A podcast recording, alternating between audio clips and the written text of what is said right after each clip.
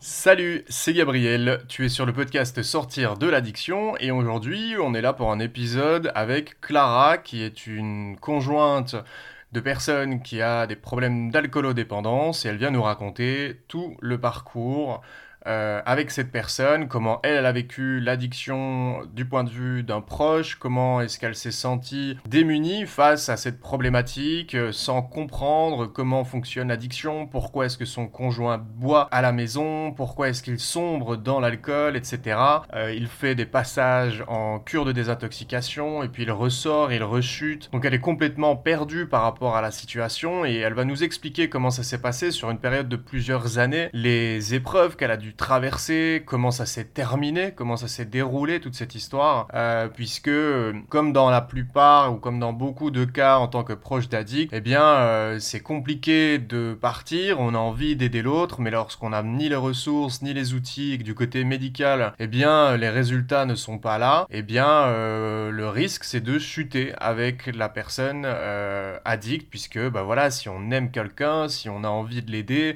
euh, et qu'en plus de ça on comprend pas comment fonctionne l'addiction, et eh ben on risque de glisser avec. C'est ce qui est arrivé à Clara. Elle vient nous expliquer comment tout ça s'est passé et puis on parle aussi euh, de que faire lorsqu'on a un proche addict, quelles sont euh, vraiment les, les deux choses euh, les, deux, les deux choses prioritaires finalement à faire lorsque l'on découvre qu'on a son conjoint ou sa conjointe, sa petite copine, petit copain, mari, femme qui a des problématiques d'addiction. Quel est, quels sont les deux premiers réflexes à avoir? Et, en, et ensuite Clara termine sur une note positive, elle nous expliquera où ils en sont tous les deux aujourd'hui, est-ce qu'ils sont toujours ensemble, pas ensemble, pourquoi, comment, et euh, est-ce que lui continue toujours à boire de l'alcool ou pas. Pour rappel, le podcast est dispo sur Instagram, je partage les coulisses, je vais arriver avec un nouveau feed, il y a une nouvelle identité visuelle, donc n'hésite pas à suivre le podcast sur Instagram, c'est là aussi qu'on peut échanger avec moi, me poser des questions auxquelles je réponds quand c'est dans mes compétences et quand j'ai l'information,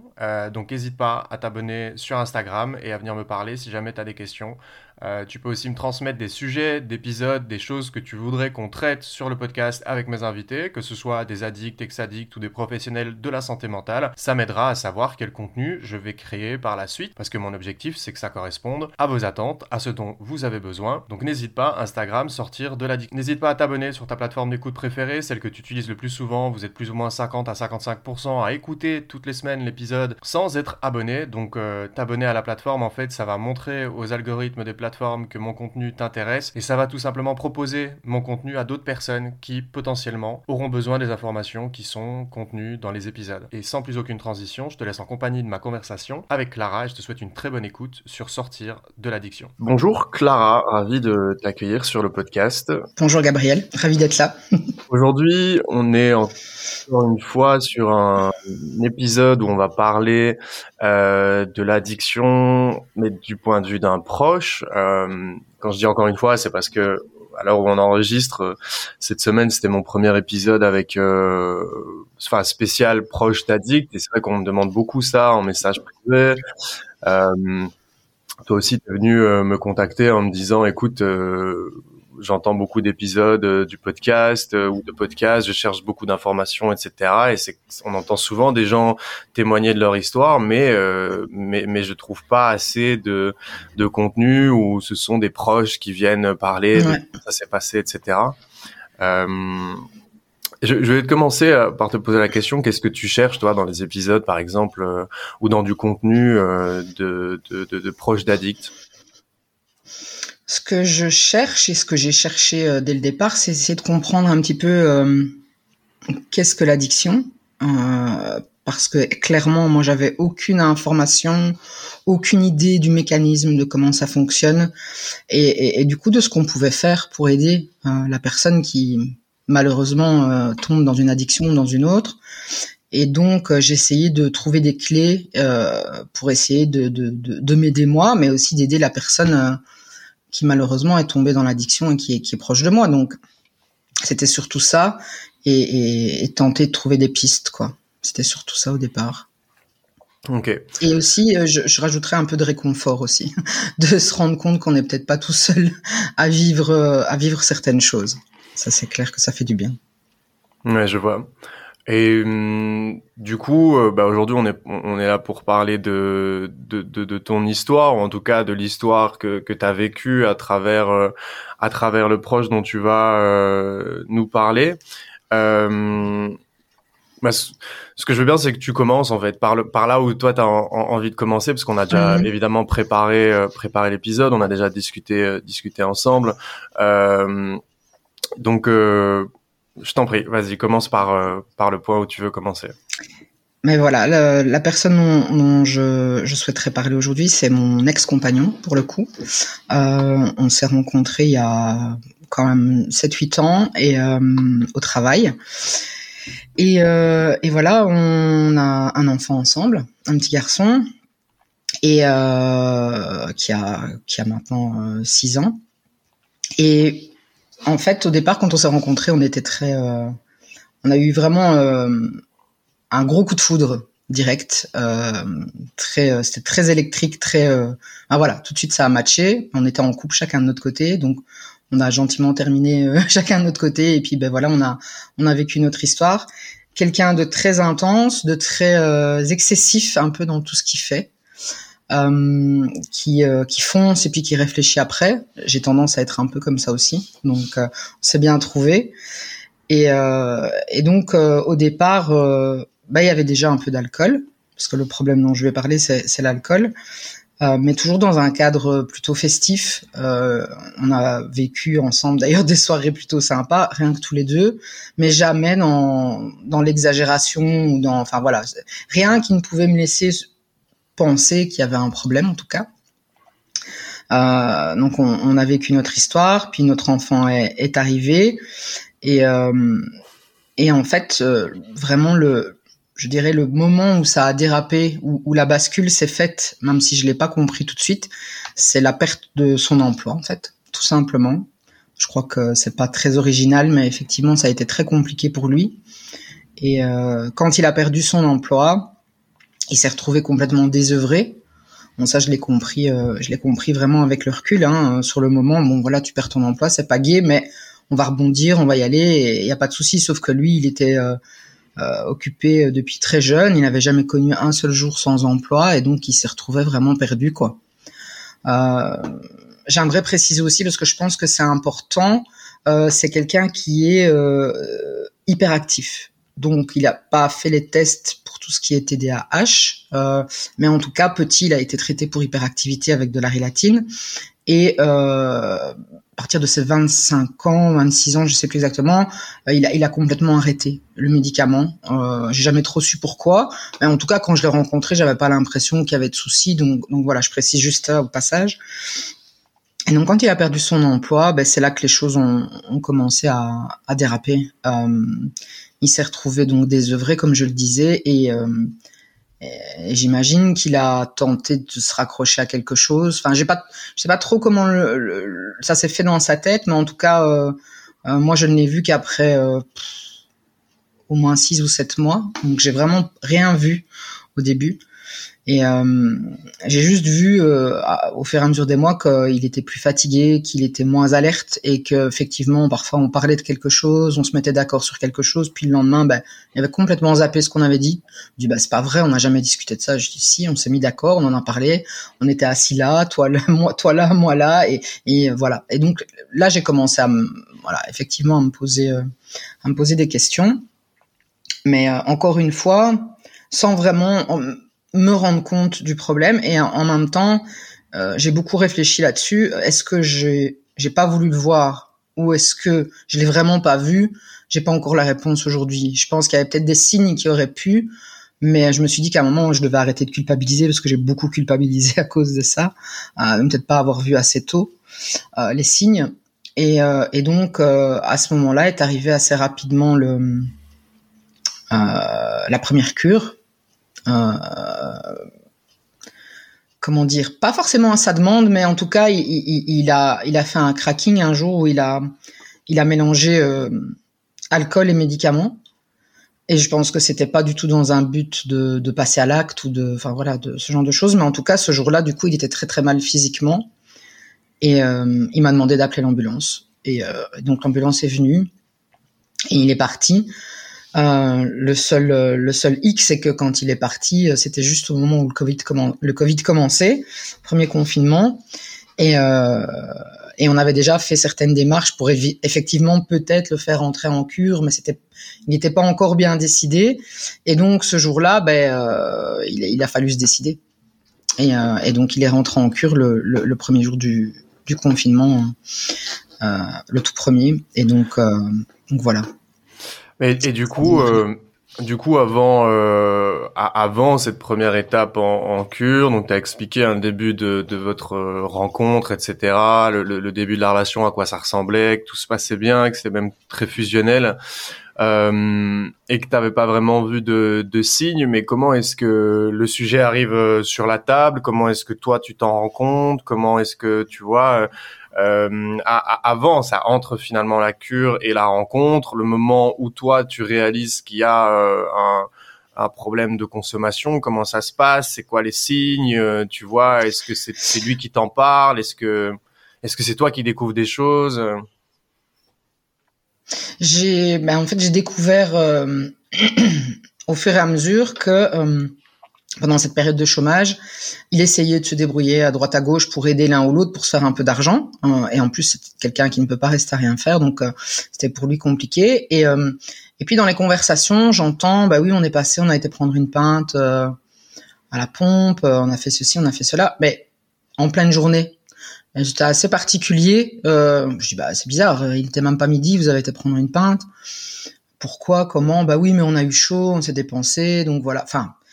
Ça m'a, ça m'a un petit peu euh, titillé, mais ça m'a pas euh, non plus alerté, parce que c'est vrai que c'est assez dans la culture, surtout en Belgique, et que quand on a vraiment très soif et qu'on a eu bien chaud, on boit plus facilement une pinte que euh, que, que qu'un verre de limonade, quoi. Donc, ce qui euh, n'est pas un bon réflexe, puisque l'alcool ne désaltère pas.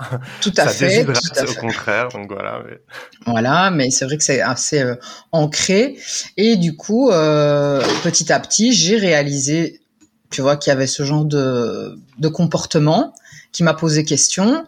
Et puis, ben le soir, surtout, ce que je voyais, c'est que euh, avant, on avait pour habitude, euh, habitude, c'était pas non plus tous les jours, mais en tout cas régulièrement de boire un petit verre de vin le soir, ou de voilà, de s'ouvrir une bière spéciale, ou ce genre de choses. On est quand même amateur euh, à ce niveau-là. Et là, bizarrement, de moins en moins, euh, parce que je voyais que tout de suite, il tombait dans le divan, il tombait euh, directement endormi dans le divan, et il était très fatigué. Donc, c'est, c'est, c'est ce genre de petites choses qui m'a amené quand même à me poser des questions. Et puis, ben, euh, un jour, dans le véhicule qu'on avait, euh, qui était une camionnette, euh, j'ai découvert des, des cadavres de, de, de, de jupilaires, quoi. Mais pas un ni deux, j'en avais trois, quatre, cinq. Et là, je me suis dit, enfin, c'est pas possible. Il y a quelque chose qui, enfin, qui ne va pas. Et en plus, ce que je trouvais assez fou, c'est qu'il ne cachait même pas. Donc, je me disais, euh, il y a pas, pour lui, il y a absolument aucun souci. Or, pour moi, il y en a un. Et donc, on a commencé à en parler. Et évidemment, euh, il a été dans le, dans le déni euh, complet à ce moment-là. Il, il m'a dit qu'il y avait aucun problème, que c'était juste pour se détendre, parce qu'ils avaient eu une dure journée, parce que ce qu'il essayait de, de faire pour essayer de gagner un peu d'argent, c'était des déménagements, c'était des vides-greniers, c'était essayer de, de faire des choses comme ça, donc c'était assez physique. Et donc, pour lui, il y avait vraiment aucun problème, donc ça a créé évidemment quelques disputes et que, quelques tensions à ce moment-là. Mais bon, moi, là, j'ai compris qu'il y avait un, un petit souci. Donc, je ne mesurais pas encore l'ampleur, je te cache pas, mais là, j'ai compris. Et t'as eu quelle approche, toi? Tu sais, parce que les proches, on a souvent des réflexes... Euh... Qu'on, qu'on va croire ou penser euh, positif, et en fait ça peut être contre-productif, tu vois. Enfin euh, je euh, des fois on va pouvoir euh, tu sais faire du chantage, ou euh, par exemple dans un couple menacer de partir et dire mais si ça continue comme ça, eh ben je m'en vais, ou enfin euh, tu vois mettre des, mettre deux choses en place en se disant mais en fait euh, il faut, on est tellement choqué, on est tellement pris de court, et on sait tellement pas comment comment faire que on va avoir des réflexes qui sont peut-être pas les bons. Euh, je sais pas du tout si comment ça s'est passé de ton côté. Est-ce que tu as eu ce genre de, re- de réaction ou euh... À ce moment-là, non. Parce qu'à ce moment-là, je pensais que c'était encore sous contrôle euh, de sa part, et que il euh, n'y avait pas lieu de s'alarmer encore. Et donc, euh, c'est vraiment juste avant euh, son entrée en cure, euh, avant qu'il se fasse hospitaliser, que là, j'ai découvert les bouteilles d'alcool fort. Mmh. Et euh, c'est ce jour-là qu'il a mélangé une bouteille de Porto euh, complète et, euh, et euh, des médicaments qu'il qui, qui prenait pour se détendre, enfin pour s'apaiser, et cetera. Et euh, donc là, il m'a dit, je me sens vraiment pas bien et il faut, faut appeler les secours, quoi. Donc je crois que c'était vraiment un appel à l'aide, mais jusque-là, du coup, il n'y avait pas eu ce genre de discussion, euh, de chantage ou de, ou de... J'avais pas très bien réagi parce que je, je, je lui disais, tu conduis, c'est pas responsable. Enfin, voilà. Donc c'était plus dans cet esprit-là que je disais, bon, fais quand même attention parce que bon, là, je vois pas l'intérêt de boire une pinte à onze heures du matin, euh, t'as encore ta journée devant toi. Enfin voilà. C'était vraiment cette réflexion-là au départ. Euh, je te cache pas que par la suite, c'est venu. Euh, et c'est d'ailleurs un, un point que je trouve important dans par rapport aux proches, et cetera, surtout quand c'est en, en, dans un couple, c'est que comme on est un peu démuni en termes de, euh, d'outils pour aider la personne, bah oui, on a toutes les mauvaises réactions, quoi. Et euh, j'y suis venue euh, petit à petit, au, fil, au fur et à mesure, euh, des menaces, des, des, des, des... J'ai même pété des câbles, clairement. J'ai eu des, des crises de nerfs, j'ai eu... Euh, Euh, j'ai, j'ai tout essayé en fait, l'approche euh, compassion, écoute, et cetera. Où euh, ça marchait pas des masses parce qu'il parlait pas par rapport à son problème. L'approche je m'énerve, il faut que tu te remues, qu'est-ce qui se passe, euh, enfin pense à nous, pense à ta famille. Ça marchait pas. Et, euh, et donc voilà, c'est, c'est, c'est des, vraiment tout à fait euh, ce que tu dis, c'est, c'est vraiment ça, c'est contre-productif.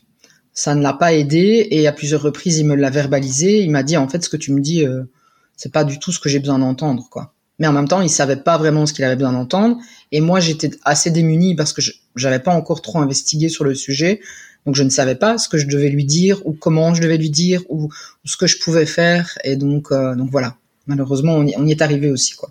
Ok. Et la la cure c'est de sa de son propre chef, c'est, c'était sa volonté, il l'a demandé, comment ça s'est passé? Ça a été très particulier parce qu'en fait, bon, comme comme j'expliquais, on, a, on avait fait les démarches pour que qu'ils puissent rentrer dans, dans dans cet institut qui est euh, assez connu sur la région et euh, et du coup, euh, euh, ce jour-là, comme comme il était physiquement mal, l'ambulance est partie avec lui et puis ben on, on a posé des questions sur pourquoi il était là, qu'est-ce qui se passait. Un psychiatre est intervenu aux urgences euh, et donc on a expliqué la situation. Et les contacts ont été pris, et donc le lendemain, on a juste eu le temps de rentrer à la maison et de, de, de préparer un sac. Euh, et le lendemain, il était, euh, il était hospitalisé dans cet endroit. Euh, est-ce que c'était de son propre chef? Oui et non, parce qu'il était tellement dans un état, il était complètement perdu à ce moment-là. Il était, je pense que lui-même se demandait ce qui lui arrivait, et euh, il n'avait pas vu venir les choses non plus, je pense. Et du coup. Euh, On en a parlé brièvement et puis il m'a dit oui, je, il m'a dit je pense qu'il n'y a pas le choix. Je pense qu'il faut que je fasse quelque chose. Donc donc go, mais il était encore à moitié conscient de ce qui se passait et euh, et du coup il y est allé. Euh, la, la grosse difficulté où là moi j'ai encore beaucoup de rancœur aujourd'hui et beaucoup de colère, c'est euh, que c'était le premier jour du confinement et donc quand je l'ai déposé sur le pas de la porte, euh, l'infirmière assez froidement d'ailleurs, j'ai pas beaucoup aimé la façon dont elle s'adressait à moi, mais m'a dit euh, ben, dites-lui au revoir hein, parce que là vous le voyez plus avant un mois. Donc ça a été un énorme choc à la fois pour lui, euh, à la fois pour moi et, et émotionnellement ça a été hyper dur à, à gérer. On s'attendait pas à, ne, à connaître cette séparation, donc il y a eu une double peine ce jour-là, sans, sans mentir. Mais puis il y a que... la situation du Covid à ce moment-là aussi. Voilà. Quoi. Donc ouais. Le Covid faisait qu'on ne pouvait pas se voir. Pendant un mois, je pouvais pas lui rendre visite, alors que normalement, il y a des visites prévues. Euh, euh, moi, j'étais confinée à la maison, et en plus, ben voilà, on découvrait l'ampleur du du problème qu'il avait. Mais il rentre dans dans une cure à proprement parler, ou il rentre en, oui. en, en hôpital, enfin, tu vois, parce que non. Il part pour euh, parce qu'il est mal, et cetera. Mais comment ça se fait qu'on l'envoie directement vers une cure et pas vers les urgences ou euh, tu vois?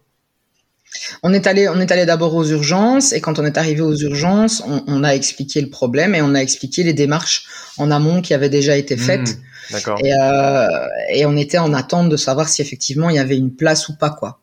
Et, euh, et il se trouve qu'en voilà, je, je connaissais quelqu'un qui travaillait à, à l'hôpital dans l'administratif, hein, rien à voir, mais bon, je me dis je vais faire jouer un peu mes, mes filons et voir s'il n'y a pas moyen d'eux. Et, euh, et en appelant la bonne psychiatre euh, qu'on a, qui était heureusement disponible ce jour-là, avec qui on a eu un entretien, elle nous dit écoutez, je vais faire mon maximum et a priori, je pense que ce, ça devrait être possible, mais il faut se décider maintenant. Mmh. Et c'est, c'est pour ça que tout s'est un peu précipité. Et, euh, et c'était effectivement une cure, donc c'était un endroit dédié euh, au, au problème d'addiction, au sevrage. Mmh. Maintenant, le, j'aurais aussi beaucoup de choses à dire sur, euh, sur euh, cet endroit comme d'autres, euh, puisqu'il y en a, il y a, il y a une deuxième cure après, mais euh, j'ai, il a eu le sentiment, et moi aussi, qu'en fait, il a été là, en plus avec le Covid qui démarrait, ouais. Rien à jouer pour nous, on, on va pas se mentir. On lui a donné des médicaments, on l'a mis dans sa chambre, mmh. mais à part ça, euh, pas grand-chose, quoi. Donc, en gros, il était complètement assommé par les médocs qu'on lui a donnés. Euh, à cause du Covid, euh, toute une série d'activités étaient interdites. Alors que d'habitude, il y a quand même des activités de groupe, il y a, il y a, il y a des promenades, il y a des choses. Là, il n'y avait plus rien. Donc, en gros, il a vécu un mois dans sa chambre, presque, quoi. Et euh, du coup, euh, le bénéfice de cette cure, il a été nul, quoi. Complètement. Euh, moi, quand je l'appelais, je voyais qu'il était complètement... Euh, en FaceTime, je voyais qu'il était complètement à l'ouest. Euh, je reconnaissais pas, quoi. Je, c'est ce qu'on lui avait donné, comme euh, c'était quoi la stratégie médicamenteuse euh... Mais honnêtement, euh, je, je, te, je saurais plus te donner les noms parce que je suis pas, voilà, j'ai pas retenu. Il y en a eu beaucoup en plus, mais c'était vraiment des choses qui étaient plus là pour, euh, soi-disant, le calmer, euh, l'apaiser, et, euh, et, et moi j'avais plus l'impression du coup que c'était un peu de l'assommage, quoi. En fait, en gros, c'était, euh, on assomme et comme ça, euh, voilà, on calme un peu les. Peut-être les, les, les syndromes de manque ou je sais pas. À l'époque, j'y connaissais tellement peu de choses que j'ai pas suffisamment, euh, à mon avis, investigué. Et quand je téléphonais là-bas, on me disait, écoutez, c'est le Covid, on est submergé, on sait pas quoi, on a déjà du mal à gérer, donc on peut pas vous donner d'infos. Donc en gros, on a vécu un mois complètement séparé, on n'a pas eu beaucoup d'infos et je ne généraliserai pas en disant que c'est, c'est, c'est partout comme ça et que c'est tout le temps comme ça. Là, c'était vraiment tellement particulier que euh, il a pas eu le sentiment vraiment. Je crois qu'il voyait euh, le psychiatre. Euh, une fois tout, toutes les, tous les sept huit jours, hmm. une demi-heure. Et, euh, et ouais, ça doit être rude. Ouais. Tu...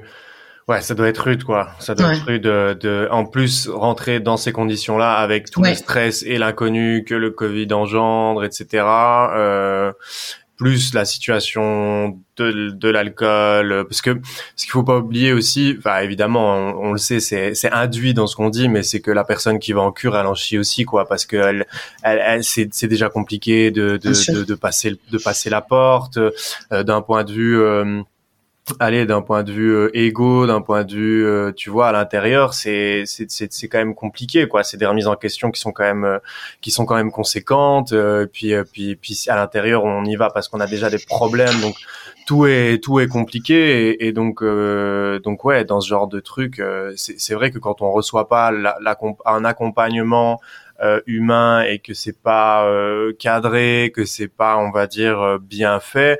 Bah, ça peut, euh, ça peut, ça, ça peut, comme tu disais, être, être inutile euh, ou, euh, ou même contre-productif euh, dans, dans, dans certains cas, quoi. Le, l'importance des personnes qu'on va trouver en tant que ressources le jour où on oui. demande de l'aide est vraiment quelque chose d'important. Euh, mais voilà, on, euh, nous, on est tous humains, le corps médical aussi. Bien sûr. Il y a, sûr, des, cir- il y a des circonstances, il y a des gens incompétents, euh, ça c'est, une, ça c'est sûr. Euh, mais Mais, euh, mais voilà, il y a des choses des fois malheureusement qu'on contrôle pas et, et c'est dommage d'ailleurs que dans le milieu bah, médical au sens général, mais encore plus dans l'addiction, des fois euh, on, on est obligé de se dire je vais faire confiance à telle ou telle personne ou à tel et tel endroit en sachant pas trop si ça va aller ou pas. Et ça, je trouve que c'est une donnée, euh, une donnée qui complique vraiment beaucoup les choses, spécifiquement dans l'addiction, mais comme tous ceux qui nous écoutent, et toi, t'as déjà sûrement dû avoir le cas dans ta vie aussi, c'est pareil pour euh, n'importe quel autre type de médecin, docteur, euh, professionnel de santé ou de santé mentale, on n'est jamais garant, on n'a jamais la garantie que l'endroit euh, vers qui on se tourne quand on a besoin d'aide va être efficace ou va être accueillant ou va nous apporter les ressources, donc, euh, ouais, je comprends, non. je comprends très bien. Je, je pense vraiment que là, c'est, c'est... tout était contre nous en termes de circonstances, vraiment. Euh, c'était vraiment pas le bon moment, c'était pas, euh, c'était tellement l'inconnu que même les infirmières avaient du mal à, à, à aller vers les patients puisque ben, tout le monde était un peu en mode j'ai pas envie d'avoir le Covid, j'ai pas envie d'être contaminé, les gants, les masques, le gel, mmh. tout ça était juste au démarrage. Donc euh, même pour moi c'était hyper compliqué parce que ben, je me suis retrouvée toute seule à la maison avec le petit et euh, et sans pouvoir voir personne, sans pouvoir... Ah, voilà, c'était compliqué à gérer pour tout le monde, mais dans, par rapport à ce problème d'addiction, pour lui, c'était euh, Ah, je crois qu'il s'est demandé ce qui se passait encore pendant au moins une bonne semaine, quoi, avant d'atterrir et de vraiment réaliser euh, où il était, ce qui se passait, comment, quoi, qu'est-ce. Et donc voilà, ça n'a pas été très productif pour celle-là, mais honnêtement, euh, c'était vraiment une question de circonstances et, euh, et je pense que ça se serait passé à un autre moment, peut-être que ça aurait été différent, quoi. Mmh. Même sans doute à mon avis. Donc, euh... Ouais. Après, euh, comme comme j'en parle souvent ici sur le podcast, euh, avec d'autres personnes euh, alcoolodépendantes qui sont passées par des cures, et cetera. Euh, la, la première étape de soins, c'est rarement la, c'est rarement oui, la, la c'est rarement la, l'étape déterminante. C'est rarement après la première cure qu'on sort et qu'on hop, on part en abstinence et que et qu'on arrête euh, l'alcool ouais. ou d'autres substances toute sa vie.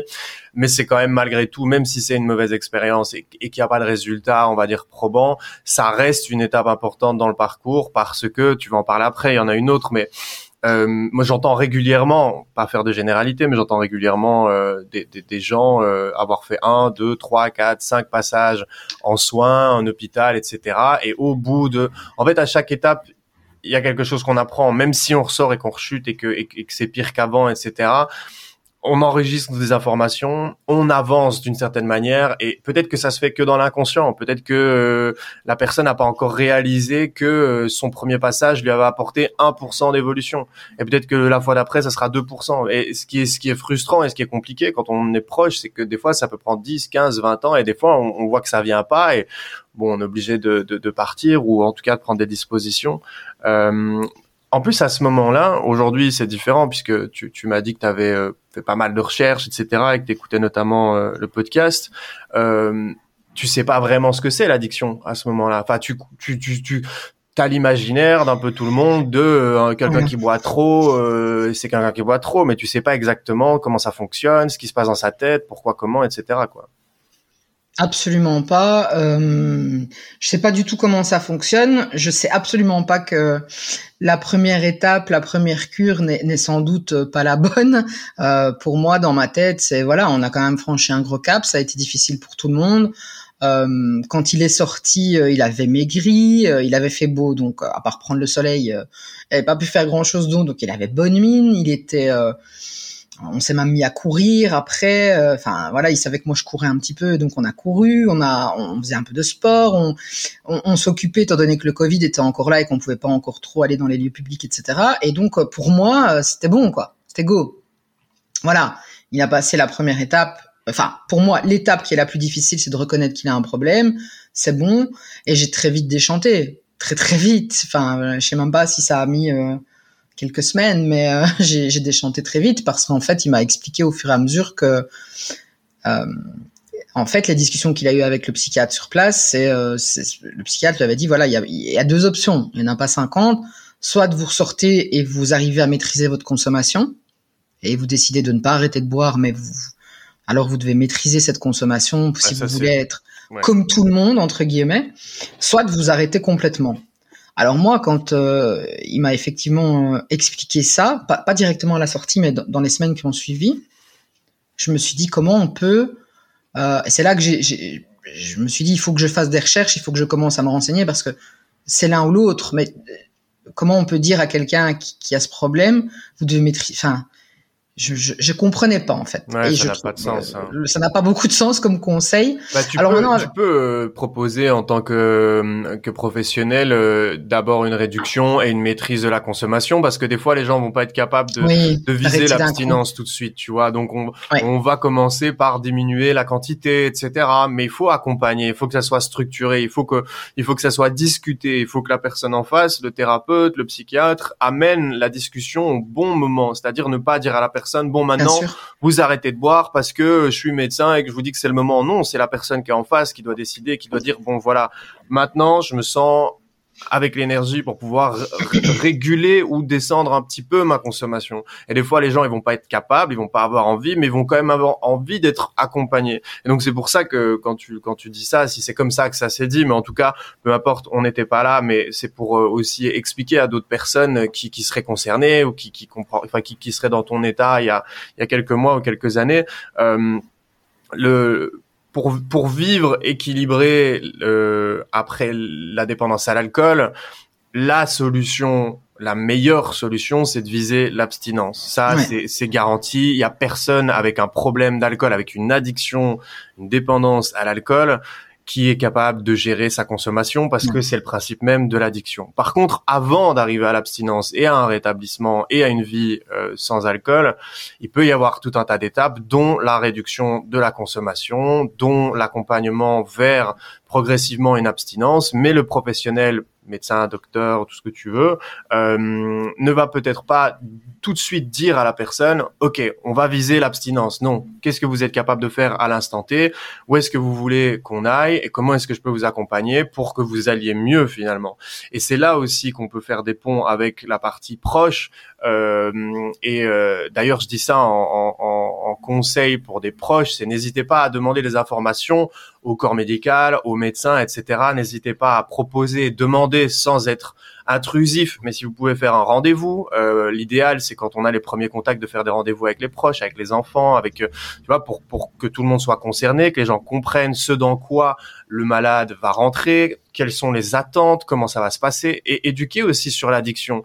Tu vois là on, on là on, on discute et on en a discuté la dernière fois, mais quand t'es proche ou que t'es, t'es la conjointe ou que t'es l'enfant et que tu vois la personne rentrer mais que tu t'as pas compris ce que c'est que l'addiction, t'as pas compris comment ça agit euh, dans le cerveau de la personne, t'as pas compris euh, que euh, ça pouvait enclencher des mensonges, de la manipulation, peut-être des vols, et cetera. Donc toi, tu prends tout au premier degré.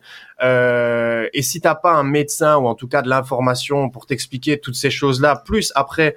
Ok, maintenant que la personne a compris qu'elle a un problème, voilà comment on peut l'accompagner et voilà ce à quoi vous pouvez vous attendre en termes positifs et en termes négatifs, euh, sans euh, sans euh, sans dire c'est Disneyland et dans un mois ou dans un an euh, il va s'en sortir, mais voilà les étapes possibles.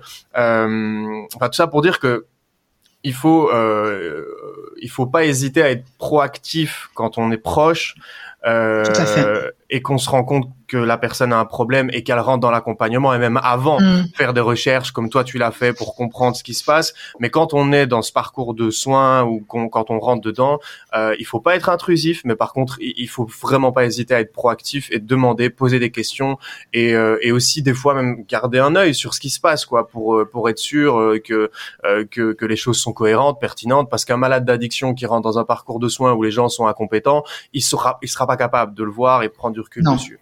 Donc euh, voilà, c'était ma petite parenthèse pour pour compléter sur ce qu'on disait. Euh... Ouais, mais c'est super parce que juste, enfin, ça correspond tout à fait à ce que ce que ce que je, enfin, ce que je pense maintenant a posteriori aussi, parce que à l'époque évidemment j'avais pas cette ce recul, mais euh, à l'époque voilà, je je je je pense que clairement c'est un peu le discours qu'on lui a donné, mais lui était tellement euh, pas suffisamment encadré, encadré, accompagné et lui non plus informé sur le problème, il comprenait pas encore trop bien ce qui lui arrivait, que voilà, il m'a, il m'a livré les choses un peu comme ça, mais je pense que ce qu'on a voulu lui faire comprendre, c'est que voilà, il faudra y aller par étapes, soit vous, vous, vous continuez à consommer mais vous devez maîtriser, soit vous arrêtez complètement directement, mais effectivement c'est compliqué. Et lui dans sa tête de toute façon n'avait pas encore euh, ce déclic, euh, il n'était pas encore à cette étape-là. Il n'a même pas compris et, lui-même qu'il était dans voilà. l'addiction quoi, ouais. Tout à fait. Donc du coup, euh, voilà. Moi, j'ai voulu poser des questions, j'ai voulu avoir des rendez-vous, mais comme je, on, bon, on revient encore sur le même point, Covid oblige. Malheureusement, j'ai eu aucun aucun rendez-vous avec aucun accompagnant par rapport à, à, à cette cure, et j'ai eu très peu d'informations. Et du coup, c'est vrai que voilà, on, on en est resté là, et il euh, n'y a pas eu de post-cure. Toujours lié au Covid, parce qu'ils ont voulu en organiser une, puis finalement euh, ça ne s'est pas, enfin voilà, chaque fois qu'on appelait il y avait quelque chose qui retardait, qui retardait, et on va pas se mentir, maintenant avec le recul je le sais, mais euh, il était déjà pas encore tout à fait dans cette démarche de bien comprendre ce qui lui arrivait, il était, il n'en était pas encore à cette étape-là. Si on téléphone une fois, deux fois, trois fois, et qu'au final il n'y a pas, Euh, c'est pas lui qui va aller gratter et qui va aller demander à, enfin voilà. Donc du coup, c'est tombé en, c'est tombé à l'eau et, et, et on a repris un peu le cours de notre vie, euh, bon an mal an, on va dire, sans, sans trop se dire, il euh, y a encore ce problème, il est plus là. Enfin voilà, on, on essayait, ça restait un peu sous sous le tapis et euh, et comme je disais tout à l'heure, j'ai rapidement déchanté. Enfin, j'ai, j'ai vite vu que le contrôle de la consommation, c'est, c'est juste impossible. Et que donc ça a commencé par un petit, on arrivait sur l'été, donc un petit spritz, un petit apéro en terrasse, un petit machin, et puis ben voilà, c'est reparti. Oui, ça va très c'est vite, hein. Quand il y a le premier verre, voilà. c'est exactement. Ça va très vite, ouais. Exactement, donc euh, donc voilà. Mais là, du coup, toi, y a, c'est une période, euh, c'est une période de consommation où il se cache, non ? À ce moment-là, euh, je, je, je, je, j'ai découvert euh, qu'il se cachait. Euh, donc, au moment de cette cure et, et, et après, j'ai découvert euh, les cadavres dans la maison. Euh, C'était partout. Beaucoup, t'avais l'air de me dire. Énormément, oui. En fait, je, je, je, du coup, je, j'avais beaucoup de mal à dire euh, ça, sur combien de temps ça s'est étalé. Parce que euh, parce que ce que j'ai trouvé était assez énorme en termes de quantité. Euh, tout était f- vraiment focalisé à un seul endroit. Enfin, on va dire quatre-vingts pour cent de la de la consommation à un seul endroit, euh, dans une de nos buanderies, euh, là où on allait fumer notre cigarette le soir. Euh, enfin voilà, quand il faisait mauvais, et euh, dans un meuble bien bien au fond de la pièce. Et j'ai découvert. Et je, je vais te dire, je sais même pas pourquoi j'ai commencé à chercher, mais quand j'ai réalisé vraiment qu'il y avait ce problème, je me suis dit, c'est pas possible, j'ai rien vu. Je dois, il y a, il y a quelque part quelque chose, c'est impossible. Et là, j'ai cherché, évidemment, puis dans les garde-robes, puis de, derrière les électroménagers, puis, enfin, euh, ouais, j'en ai retrouvé un peu partout.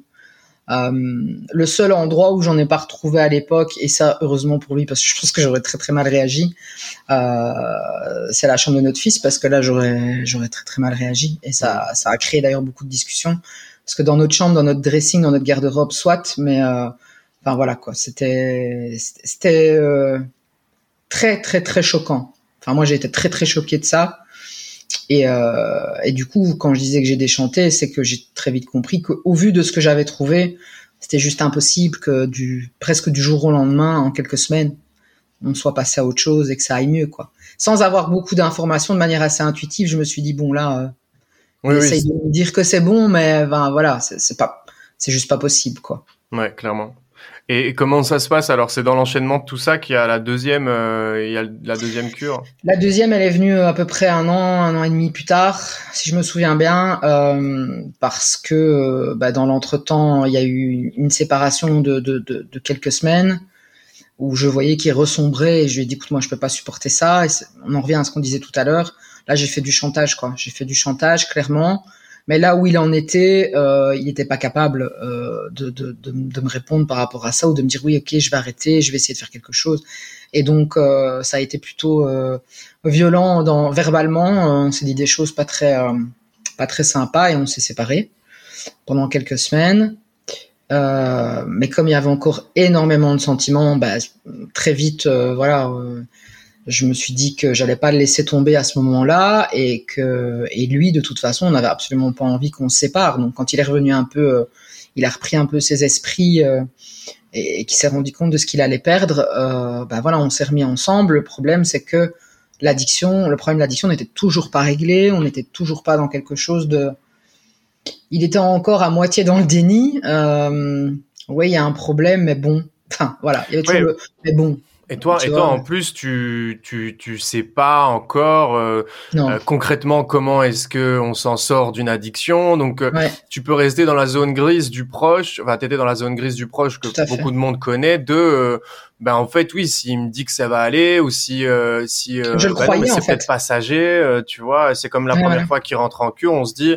Euh, en tant que proche, bah oui, bah quand on va à l'hôpital pour un problème de santé, on ressort, on est censé être guéri, ou en tout cas dans trois, quatre semaines, un mois, deux, trois mois, enfin selon la, la pathologie, euh, on se dit bah la personne rentre dans un parcours de soins, donc après elle va Exactement. ressortir, elle est guérie, et donc euh, on peut imaginer à ce moment-là que le temps fera l'affaire, et puis on est nous aussi dans le déni de euh, de oui oui ça va aller quoi, euh, oui ça va aller, et puis on on, on veut pas, tu vois, toi t'as t'avais quand même des cadavres d'alcool partout dans ta maison, il t'a fallu un certain temps pour les pour les découvrir, alors que bon, on est quasiment, enfin c'est quasiment sûr qu'en fait tu tu les aies sentis ou vus sans Exactement. sans en passant à côté, mais sans sans mettre le nez dessus parce que t'avais pas envie de les voir ou euh, ou que ton cerveau n'était pas euh, n'était pas au bon, enfin bien n'avait pas aligné les éléments quoi. Euh, non.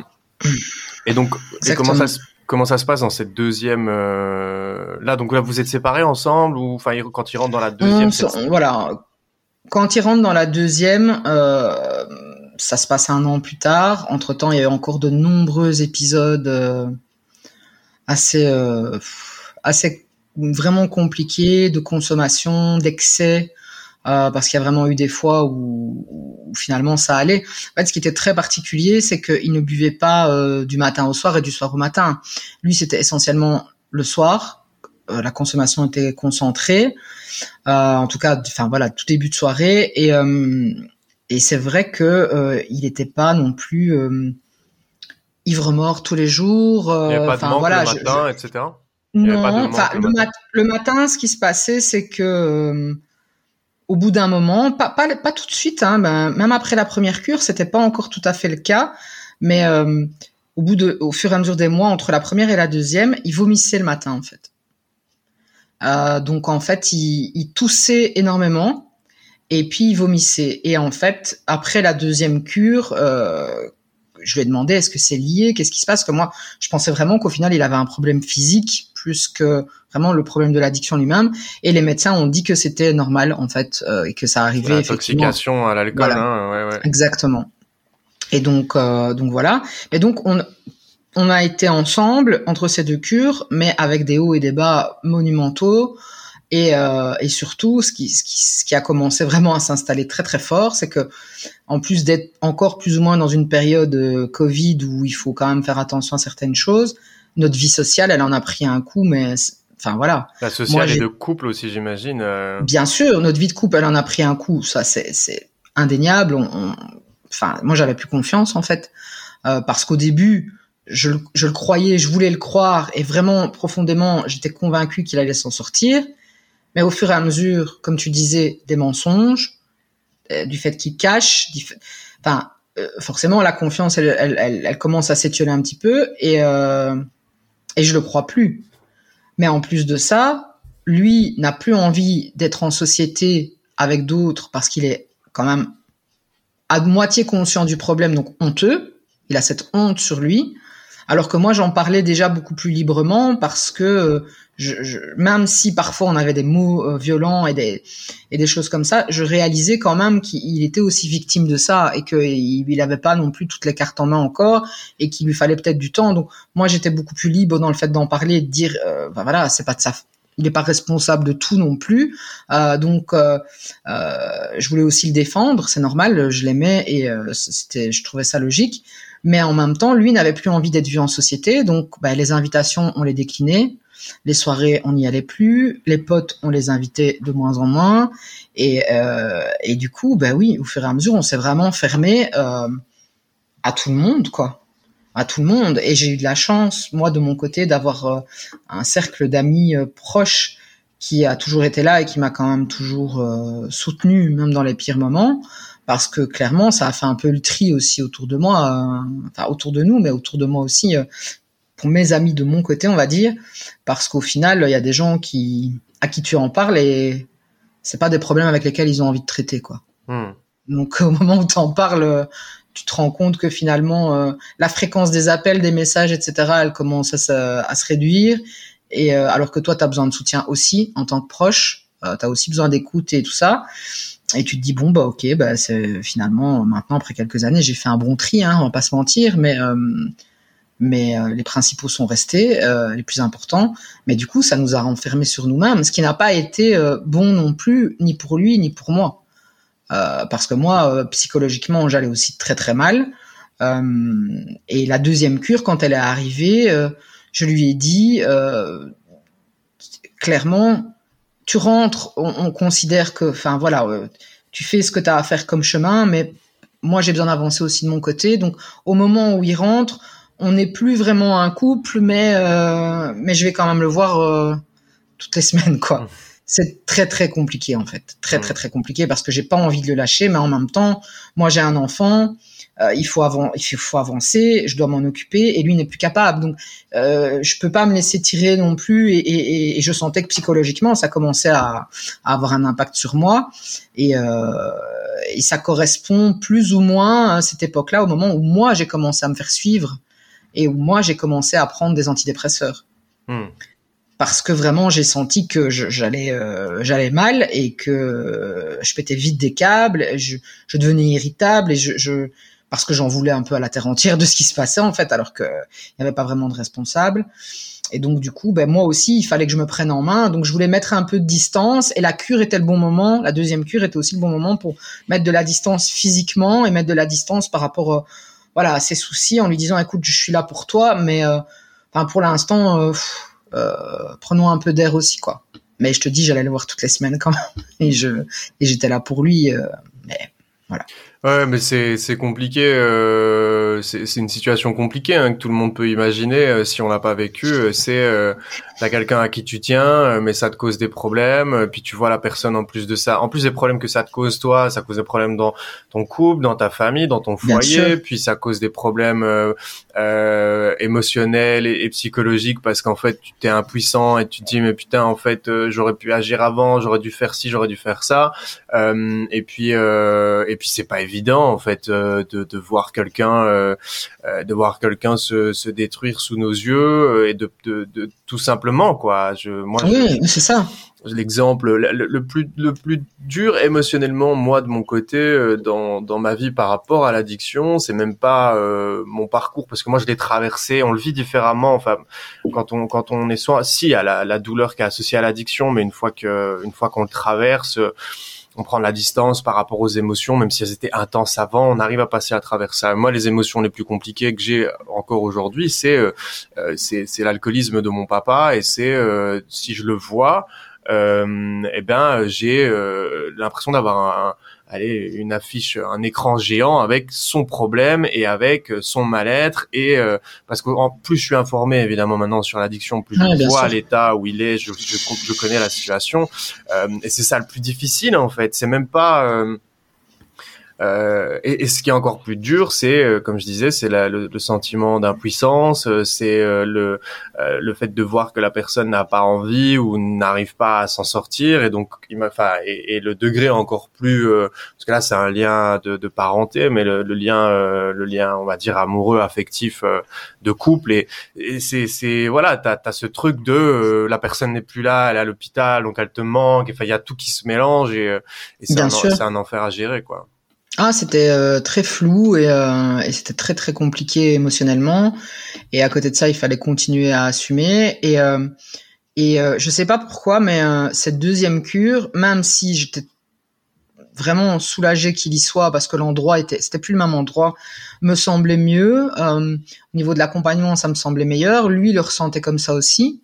Euh, Et l'accompagnement lui, lui a fait quand même du bien, je, je pense, malgré tout. Il était un peu plus, euh, un peu plus suivi, et, et il y avait une psychologue, un psychiatre, il y avait les, tous les, tout, tout le personnel autour qui était aussi très à l'écoute. Donc, il m'a vraiment donné un, un très bon sentiment par rapport à ça. Et moi, en y allant quand même à ce moment-là, il y avait encore le Covid, mais on pouvait quand même encore y aller de manière assez euh, réglée. Les visites se passaient en extérieur, et cetera. Mais bon, on pouvait quand même y aller. Euh, j'avais aussi ce sentiment-là en rentrant dans cet endroit, quoi. Je, je, je, je Je le sentais plutôt bien, des bonnes ondes, mais euh, au fond de moi, je me disais, malgré cette cure, je suis sûre que c'est pas fini. J'en étais convaincue, sans avoir encore fait euh, beaucoup de recherches à ce moment-là et, et beaucoup creusé le sujet. Euh, je, je, je le sentais pas en fait. Je sentais que l'endroit était bon pour lui, mais je, je, je le voyais pas euh, s'en sortir et être abstinent à l'issue de, de la cure. Et je, je continuais quand même à, à y croire. Et quand il est sorti, euh, bah de nouveau, euh, je lui ai dit, écoute, qu'est-ce qu'on fait ? Où t'en es ? Qu'est-ce qu'on fait ? Il dit, maintenant j'ai compris, le déclic est là. Je crois qu'il m'a dit ce que je voulais entendre. et, euh, et, et ça va aller. Il y aura peut-être pas, euh, il y aura sûrement peut-être encore des rechutes et des moments difficiles, mais euh, mais j'y crois. Donc euh, moi j'ai pas forcément gobé tout ce qu'il m'a dit tout de suite, et euh, et j'ai préféré que euh, il prenne un appartement pendant quelques temps, euh, ce qu'il a fait pendant quelques mois. Euh, mais on se textait tous les jours, euh, on s'appelait euh, ouais, euh, tous les deux jours, et moi je lui ai amené le petit euh, bah, pour qu'il le voie, parce que lui il avait à ce moment-là euh, pas de véhicule, et cetera. Et donc euh, Et j'avais mis cette distance via la cure. Je voulais la prolonger parce que je me suis dit, je, je, je sens qu'il va pas, il va pas revenir et ça va pas être bon. Donc, je voulais aussi me préserver et, et préserver le petit aussi. Et donc, j'ai mis cette cette distance en lui disant, écoute, euh, prends un appart, trouve quelque chose parce que je pense que là, c'est pas encore le bon moment pour pour redémarrer tout de suite. Et euh, bah, ça, ce qui devait arriver arriva. Hein. Il a il a tenu bon, je pense, la première semaine. Première semaine, il m'a dit qu'il avait rien consommé, et puis bah, à partir de la deuxième, il m'a dit ouais, le voisin est venu, euh, il m'a proposé un apéro, euh, j'ai dit oui, et puis ben bah, voilà quoi. Hmm. Alors toujours en me disant ouais, j'ai pas exagéré, j'ai bu trois verres, j'ai bu, enfin bref, euh, il y avait beaucoup d'excuses qui qui qui étaient dans son panel, et euh, il trouvait toujours le moyen de dire que c'était pas exagéré, qu'il contrôlait le truc, et et moi je savais pertinemment qu'il contrôlait juste rien du tout quoi. Là, je m'en étais quand même rendu compte depuis quelques mois, et, euh, et du coup, j'étais encore plus paumé de me dire est-ce qu'on va réussir à s'en sortir ? Est-ce que on va pouvoir revenir à la maison et qu'on va pouvoir reprendre notre vie de famille, notre vie de couple ? Ou est-ce que cette fois-ci, c'est, c'est la bonne, quoi ? C'était vraiment encore une fois très, très, très compliqué. Mais il y avait encore énormément d'amour, et du coup, euh, ouais, pas facile de lâcher quelqu'un, parce qu'en plus, comme je l'ai dit au début, je le précise, je leur précise, quelqu'un de d'hyperactif et d'assez excessif dans son tempérament, euh, j'avais aussi peur euh, que justement euh, ils repartent dans le mauvais sens si on s- si on se séparait vraiment. Et c'est pour ça que j'ai jamais vraiment lâché le, enfin coupé le lien, parce que j'avais aussi cette crainte de euh, ça soit de ta faute. Si, quoi. Vra- si vraiment je le fais, ça va être de ma faute, et là il va il va partir dans la mauvaise direction, et là je c'est fini. Enfin, j'imaginais tout et n'importe quoi, mais je m'imaginais très bien le retrouver euh, dehors en train de, enfin voilà, de dormir dehors, et cetera. Parce que au niveau familial, il a plus beaucoup de famille, il a plus ses parents, euh, ils sont ils sont morts quand il était jeune, et du coup, euh, je me dis, euh, imagine, je, moi je le lâche, qui va prendre le relais ? Oui, parce qu'en plus dans les cures, euh, bon, l'accompagnement était pas euh, vraiment très très très très bien cadré ou très bien organisé. Donc, voilà. Euh, ouais. Là de nouveau, la deuxième cure, la post-cure a été euh, lamentable, quoi. Donc à chaque fois qu'il avait un rendez-vous fixé pour une post-cure, et euh, toujours sous couvert du Covid, on nous dit euh, ah ben finalement on sera reporté à la semaine prochaine. Euh, semaine d'après, ben lui euh, il rappelle pas forcément de lui-même, donc c'est à moi à penser qu'il faut. Et il euh, y a quelque chose que je j'ai peut-être pas encore dit jusqu'ici, ça, je crois que ça se lie un petit peu, mais il y a cette charge mentale que j'avais du coup euh, supplémentaire de m'occuper de la maison, du petit, d'à peu près tout, mais en plus de penser à ses rendez-vous, de le fliquer, parce que je le fliquais, on va pas se mentir, à checker un petit peu ce qu'il a bu, ce qu'il a planqué un truc, est-ce que ceci, est-ce que cela, et à ce moment-là, d'en plus lui dire rappelle la post-cure pour être sûr que, enfin, vois s'ils ont pas déjà fixé une date, quoi. Et euh, forcément, c'est à moi d'y penser, c'est pas à moi de le faire, mais ça, si je lui dis pas, évidemment, il le fait pas, parce que lui n'est pas encore complètement dans cette démarche de Enfin, voilà, je l'avais bien senti et je m'étais pas trompé. Et du coup, euh, c'est de nouveau tombé euh, un petit peu euh, en désuétude au fur et à mesure du temps. Et euh, il a eu aucun rendez-vous post-cure au final. Alors, je voudrais quand même euh, mesurer un peu ce que je dis. Je pense qu'entre ce que lui m'a dit et la réalité, il y a sans doute eu aussi un, un écart, parce que je pense, j'ai vu par, par des S M S, des courriers qu'on a reçus, que certains rendez-vous avaient été reportés à cause du Covid. Mais je pense que lui aussi ne, ne cherchait pas spécialement à, voilà, il n'a pas cherché à tout prix à aller à ses rendez-vous. Mmh. Donc, évidemment, les deux mis ensemble, on était encore de nouveau dans un, un climat qui a fait que bah, la post-cure n'a pas eu lieu, il n'y a pas eu vraiment beaucoup de suivi, et du coup, euh, bah, il est retombé dans ses, dans ses anciennes habitudes, quoi. Tu m'avais parlé, euh, sans donner trop de, enfin, sans aller aussi loin que la dernière fois dans, dans les détails, mais que quand il s'est retrouvé solo, et cetera, il est descendu plus bas que, ouais. que ce que toi tu pouvais imaginer. Il euh, y a d'autres mmh. consommations qui sont venues se mêler à ça, euh, des entourages, euh, des entourages un peu louches, euh, des euh, voilà, des choses, euh, des choses que toi tu connaissais pas, et tu m'avais expliqué ouais. qu'il avait des, enfin, qu'il avait passé un cap et dans et dans la consommation, et dans les produits qu'il consommait, et dans son attitude au quotidien, et cetera. Ouais. Euh, Est-ce que tu sais m'en dire deux mots, comme je te dis, sans sans aller trop loin dans les détails, comme on l'avait, comme, oui, comme, bien comme tu me l'as raconté la dernière fois, mais euh, ce que ce que je veux illustrer par là, c'est euh, qu'on comprenne en fait le, le, l'escalade et les paliers, et le moment où il se retrouve seul, euh, pas pour savoir exactement dans les détails tout ce qui s'est passé, mais pour euh, comprendre euh, que, Le, le, les étapes en fait, et où il arrive oui, euh, et où il arrive finalement, euh, même si c'est pas gai, euh, vers où ça peut mener et vers où ça a mené dans ce cas-ci, quoi. Tout à fait. Ben en fait, euh, c'est lié à ce que je disais tout à l'heure, c'est que moi j'avais très peur justement que le fait qu'il se retrouve seul, et cetera, ben ça, ça le fasse partir dans le mauvais sens. Et, euh, et évidemment, c'est arrivé parce que, ben parce qu'il avait l'impression d'avoir tout perdu en nous perdant, euh, que son entourage était considérablement réduit, comme je l'ai dit tout à l'heure, et que, ben voilà, n'ayant plus de parents, il, il se retrouvait un peu seul au monde. Et euh, quand il était jeune, il avait un peu tout testé. En mode, euh, je sors en boîte et je teste un peu tout. Donc, et voilà, il avait déjà un passif, mais qui n'avait jamais euh, poursuivi. Et par rapport à ces substances-là qu'il avait consommées, que ce soit de l'exta, il m'en avait déjà parlé, ou de la coke, ou, ou voilà, il n'avait jamais poursuivi. Donc, je pense pas qu'il ait eu un problème d'addiction par rapport à ces substances-là. Euh, et donc, c'était juste quand il était jeune et qu'il sortait en boîte. Et donc, ici, il est retombé dans dans la cocaïne et... Euh, Et euh, bah, effectivement, moi, c'est un monde que je connais pas du tout. Euh, c'est quelque chose que je ne connais pas. Euh, et donc, euh, là, quand il m'a parlé de ça, euh, moi, ça m'a quand même à la fois euh, fait peur, bon, on va pas se mentir, et en même temps... Euh, tu sais pas ce que c'est, quoi. Je, enfin, voilà, je, ouais. je n'avais aucune idée. Et donc, comme il se contentait pas de consommer, mais bon, il a été un peu plus loin et il a, comme de nouveau, il était sans emploi à ce moment-là et que c'était une période un peu. Ouais, le classique euh, de on s'arrange avec des potes, on dépanne, on revend un petit peu pour sa consommation. Voilà, c'est ça. ça. Mais ouais. du coup, ça a pris de l'ampleur parce que c'est quelqu'un de très. Euh, Bah, s'il est malin, entreprenant et qu'il a des contacts, voilà, comme moi, comme moi à l'époque, tu, tu finis par faire des choses.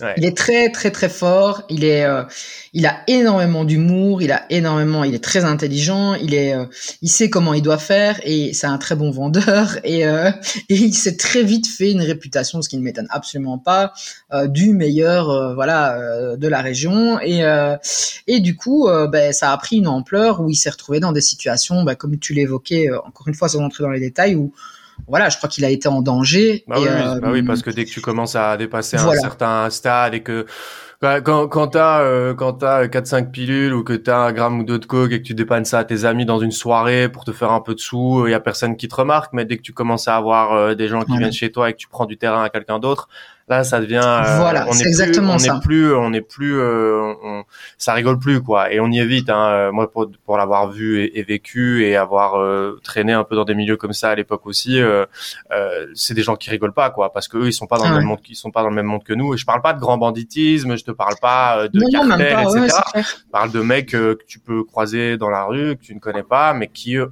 ont des intérêts parce que c'est leur business. Euh, quand tu commences à rentrer dans cette cour là, euh, ouais, les, les, les armes, la violence. violence et euh, l'intimidation ouais. et c'est, c'est, c'est des choses qu'on va vite vite vite rencontrer quoi. Très très vite et euh, et très rapidement en fait je l'ai vu euh, je l'ai vu changer euh, physiquement. Donc tu sais s'il d'abord. consommait beaucoup euh, et il en consommait tous les jours ou euh... tous les jours ouais. tous les jours pour euh, pour tenir le coup euh, puisqu'il devait être quasiment éveillé vingt-quatre sur vingt-quatre pour répondre à la demande. Et, euh, et après, ben, euh, des pétards pour euh, dormir. Ouais, le classique. Voilà, le, le classique. Hein, je pense pétard que maintenant, maintenant que je suis un peu plus euh, informé sur le sujet, je me rends compte que c'est un grand classique. Mais à l'époque, voilà, ça m'a beaucoup, enfin euh, voilà, ça, ça m'a interpellé. Puis je me suis dit, ben, on a quand même un enfant. Enfin, je veux dire, euh, et parfois il venait encore ici, et, et je me dis, mais c'est pas possible, quoi. Il venait à la maison, et je me dis. Qu'est-ce qui se passe? Et euh, je l'ai vu changer physiquement. Il a perdu énormément de poids. Euh, enfin voilà, c'était l'ombre de lui-même. Euh, vraiment, euh, la joie de vivre, le sourire, pff, on n'y était plus. Euh, et euh, et ben, ce qui s'est passé, c'est qu'un soir, il a débarqué. Enfin, il m'a appelé. Clairement, euh, ben, il était pff, presque minuit, je pense, et euh, il m'a dit euh, "Faut que tu m'aides, quoi. Faut que tu m'aides. Là, je suis. Euh, là, ça va pas du tout. Il était en pleurs, il était euh, complètement perdu." Il m'a dit, faut que tu m'aides, j'ai plus personne et euh, si tu m'aides pas, je crois que je vais crever, quoi. Enfin, c'était clairement ce qu'il m'a dit. Et euh, bah, évidemment, euh, je lui ai ouvert ma porte et il est rentré à la maison, quoi. La seule chose que moi, je lui, enfin, je l'ai laissé atterrir un peu et euh, voilà. Et euh, la seule chose que que je lui ai dite euh, dans les jours qui ont suivi, c'est que voilà, moi, il y a pas de souci sur le fait qu'il revienne. Euh, et quand je l'ai vu comme ça, évidemment, ça m'a fait beaucoup de peine. Euh, mais euh, mais je lui ai dit, il y a pas un gramme de substance, enfin il y, y a rien qui rentre ici. On est, c'est dans la maison où on est avec notre enfant. Euh, faut que ça s'arrête, quoi. Mmh. Et effectivement, bah voilà. Euh, je crois que la cocaïne n'avait jamais été vraiment un problème pour lui en termes d'addiction. Donc, du jour au lendemain, bah, il y en a plus eu, il y avait pas de souci. Par contre, il y avait toujours l'alcool.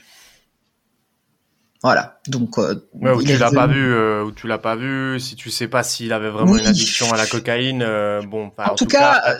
ça m'a, ça n'a pas éveillé chez moi autant de. de soupçons, et bon, je le fliquais quand même d'assez près, mais euh, j'ai pas vu ça euh, de la même manière que j'ai revu l'alcool très rapidement, ouais, qui, ouais. qui a repris le dessus, et euh, là on est retombé dans, dans les travers où il a repris du poids, évidemment, parce que il était à la maison, il mangeait mieux, il, il a reconsommé quand même de l'alcool assez rapidement, et, euh, et on est reparti de nouveau euh, comme en quarante, j'ai envie de dire... Euh, Et moi, j'ai mis ça un peu sous le tapis en me disant, euh, ça va bien finir par aller, quoi. Et comme j'avais de toute façon pas envie de le quitter, pas envie de le laisser tomber, de le laisser livrer à lui-même, et que euh, je l'aimais trop pour... Euh, et en plus, euh, c'est quand même le père de notre enfant, donc clairement, j'ai pas non plus envie de devoir annoncer à mon fils à un moment, euh, écoute, enfin euh, voilà, quoi, papa... Euh, et je, je, voilà, je, j'ai tout ça mélangé, je me suis dit, ok, on, on y retourne. Et là, c'est vraiment à ce moment-là, je dirais que moi, j'ai commencé... Euh, J'allais très mal aussi psychologiquement. J'étais toujours sous antidépresseur. Euh, j'étais toujours suivie par euh, une psychologue pour essayer d'extérioriser un peu tout ça et de, de comprendre aussi euh, peut-être un petit peu, qu'elle me donne des pistes aussi. Et euh, j'ai dû ça t'a aidé, lâcher. Ça, ça m'a aidé, ouais. Ça m'a aidé parce qu'au moins, euh, bah, y a pas de jugement, y a pas de. C'était quelqu'un qui avait déjà travaillé avec des personnes alcoolodépendantes, en plus, dans un centre. Donc, il connaissait bien le problème, et c'est en partie pour ça que j'étais allée vers elle. Euh, et donc, il pouvait m'expliquer un peu ce mécanisme. Et, et qui m'a bien fait comprendre que les rechutes font partie du processus, que, que malheureusement, même s'il me dit que cette fois-ci, c'est la bonne, bah, elle dit, je veux pas vous peindre un tableau noir, mais ce sera peut-être pas la bonne. Enfin, euh, voilà. Du coup, j'ai commencé à, à me mettre dans cette idée que, effectivement, ça va être encore long, peut-être. Et c'est, euh... seul, c'est seulement proche de la fin de ton histoire avec cette personne ouais. que t'as les informations. Voilà. Qui sont c'est ça, utiles, en fait. En fait ouais. C'est ça. Et donc, euh, petit à petit, on a encore eu des hauts et des bas, des moments très difficiles, très violents, euh, verbalement.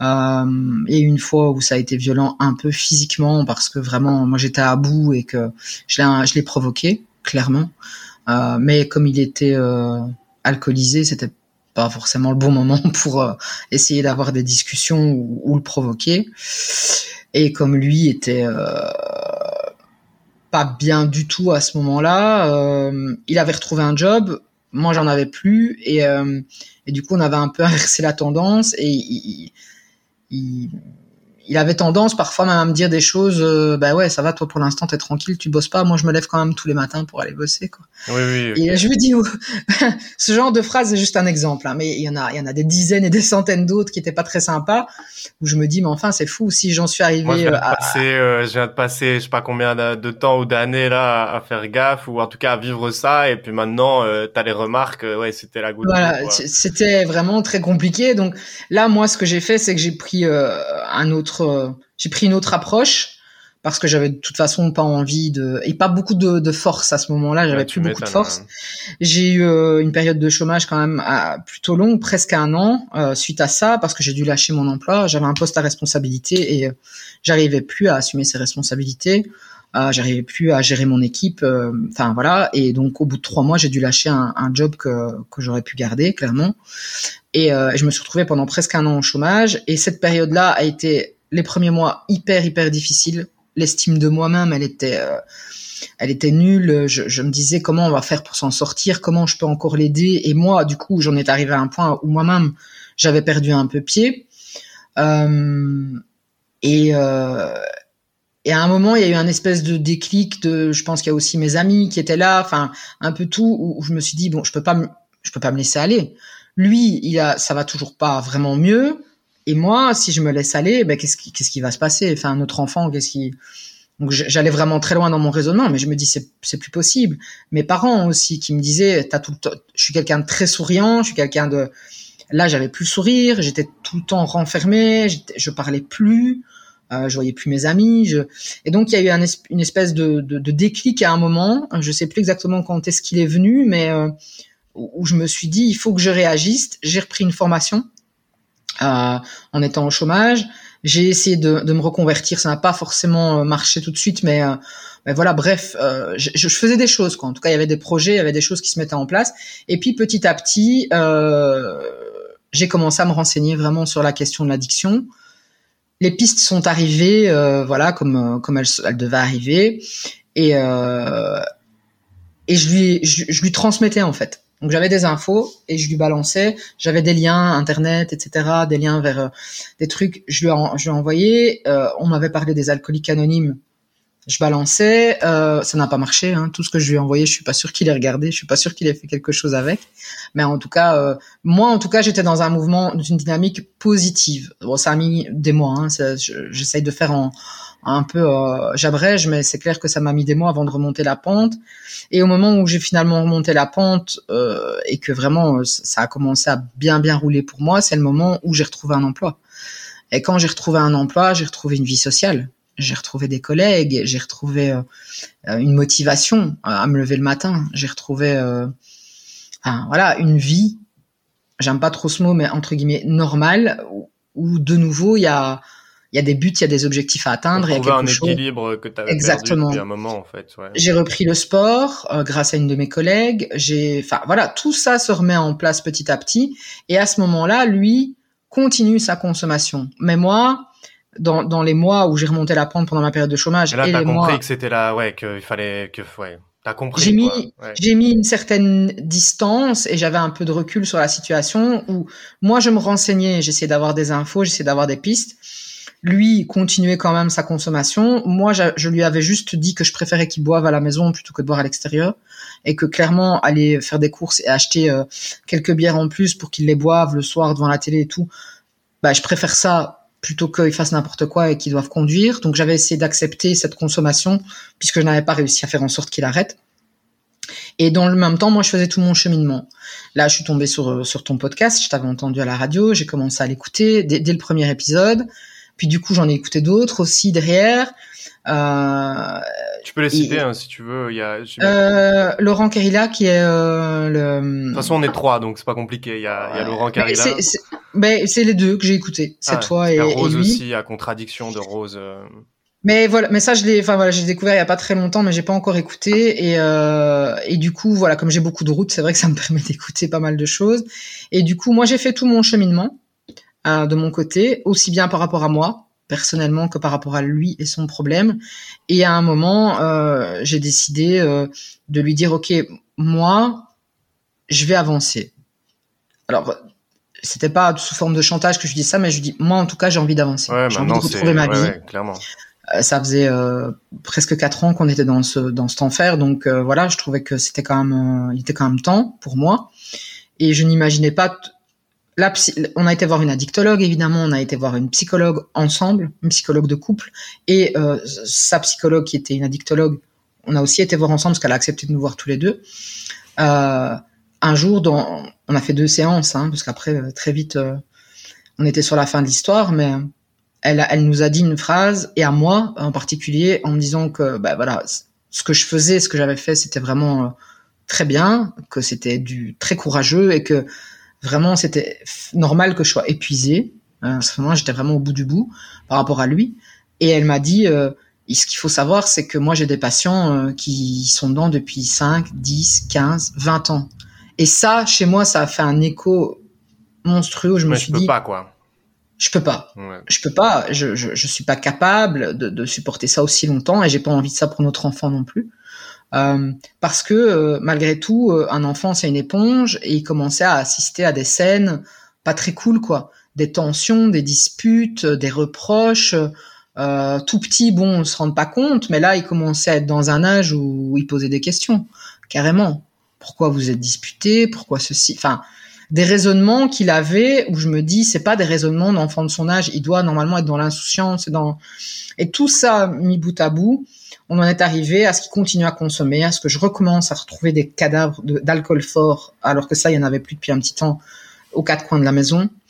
Et, euh, et comment ça s'est finalement clôturé, et ça a été assez euh, soudain. Euh, j'ai retrouvé un énième cadavre. Je suis, c'était à l'étage, donc je suis descendue. Et là, j'étais au bout. Vraiment, physiquement, psychologiquement, j'étais au bout. Et je lui ai dit, j'en ai marre. Et... Euh, Et il m'a dit euh, « Qu'est-ce que tu veux qu'on fasse ? Quoi ?» Enfin, il avait l'air un peu perdu. Il me dit « Qu'est-ce qui se passe ?» Je lui montre évidemment ce que j'ai trouvé. Et euh, il me dit « Tu veux que je parte ?» Et franchement, de, avec une spontanéité, je ne sais même pas comment j'ai fait, parce que j'ai eu l'impression d'être en dehors de la scène en même temps. Je lui ai dit oui. Et euh, bah, du coup, dans la demi-heure, il était parti. Et, euh, et donc voilà, on est, on est maintenant séparés. Mais euh, pourquoi moi, je voulais parler, pourquoi c'était important pour moi, c'est parce que toutes ces étapes-là, si à un moment, j'avais eu euh, un témoignage comme ça, ou, ou des clés, ou, ou au moins de dire, il faut réagir tout de suite, il ne faut pas croire ce que ce que la personne euh, dépendante nous dit, parce que moi, des mensonges, j'en ai eu à toutes les sauces. J'ai même été jusqu'à un moment acheter des alcotests pour les faire à la maison, pour le contrôler. Enfin, non, c'est, c'est pas une vie, quoi. Non, non. Et euh, si je pouvais avoir... C'est pas ton rôle, en tout cas. Et c'est pas mon rôle. Euh, j'ai essayé d'être sa thérapeute, j'ai essayé d'être sa confidente, j'ai essayé d'être son coach de développement personnel. J'ai, enfin, j'ai eu endossé toutes les casquettes, mais j'avais plus du tout la casquette de compagne, euh, d'amoureuse. Euh, j'avais Enfin voilà, j'avais plus mon rôle, quoi, à ce niveau-là. Et, euh, et du coup, si j'avais pu à ce moment-là avoir ces infos, avoir ne serait-ce qu'un témoignage, avoir ne serait-ce qu'une piste, ça m'aurait euh, peut-être fait gagner un peu de temps, que ce soit dans un sens ou dans l'autre, hein, on en serait peut-être arrivé à la même issue. Mais en tout cas, ces années-là de souffrance et de de lutte au quotidien euh, qui sont très difficiles pour tout le monde. Euh, ma famille en a pâti aussi, mes parents, ma, euh, enfin, voilà, tous ceux qui étaient autour de moi en ont pâti. Euh, j'ai perdu des amis au passage, et, euh, et je me dis, si on peut éviter tout ça, et si on peut euh, soit de se rendre compte plutôt qu'on n'est pas fait pour ce combat-là et qu'il faut peut-être abandonner, soit de se dire, ok, voilà, je, je dois m'attendre à ça. Donc c'est, c'est comme ça que ça va se passer. Et ça va être un parcours long, difficile, mais en tout cas, c'est c'est ça. Bah ok, je le fais. Je, je m'engage et, et je le fais. Là, moi, je me, je, je me suis retrouvée au milieu de tout ça sans, sans savoir du tout ce qui me tombait dessus. Et j'ai mis peut-être deux ans et demi, avant trois ans même, avant de vraiment euh, réagir et, et, et de, de prendre vraiment les actions qu'il aurait peut-être fallu prendre plus tôt. Et même aujourd'hui encore, je m'en, je m'en veux encore un peu, et je culpabilise parfois. Et je me dis, mais au final, enfin euh, voilà, je... Je crois pas que ce soit de ma, il y a rien qui est de ma faute dans l'histoire, mais je me dis euh, si ça peut aider ne serait-ce qu'une personne qui entend ça, je, tout ça n'aura pas servi à rien. Mmh. C'est, c'est un peu ça. Ouais, je comprends. C'est un et peu ça l'idée, quoi. Moi, je comprends tout à fait, mais t'as bien fait, euh, t'as bien fait de me contacter, et, et c'est pour ça qu'on enregistre ensemble euh, aujourd'hui. Euh, je voudrais rajouter euh, des choses qu'on a déjà, dont on a déjà parlé. Euh, c'est euh, de ne pas oublier quand on découvre ou qu'on se rend compte qu'il y a voilà qu'on a un proche euh, quel qu'il soit, quel que soit le lien, euh, de pas de pas s'oublier en fait, et même en priorité de se dire ok, qu'est-ce que je vais mettre en place moi dans ma vie pour avoir les ressources, pour être assez stable, pour ouais. gérer la situation. C'est ça. Euh, parce que toi tu l'expliques, t'as eu aussi ta descente aux enfers, la perte de ton travail, les antidépresseurs, et cetera. Donc euh, toi aussi t'en as chié dans l'histoire. Euh, je sais pas si c'est évitable ou, ou en tout cas il y a moyen de prendre des dispositions et, non, et, et si, peut-être que si t'avais eu le réflexe d'aller en... Moi j'ai un pote qui m'a dit il y a pas longtemps euh, bon maintenant dès qu'il m'arrive tel type d'événement je fonce chez une psy ou je fonce chez ma psy, je me pose pas la question de est-ce que j'en ai vraiment besoin ou pas. C'est euh, je sais pas moi, imagine un contrat, c'est un pote entrepreneur, imagine un contrat euh, sur deux trois mois qu'il devait signer, ça se signe pas, je le vis pas bien, je vais chez mon psy, il euh, y a une très grosse dispute qui éclate, une une dispute profonde qui remet en cause les fondements de son couple, etc. Il va chez son psy.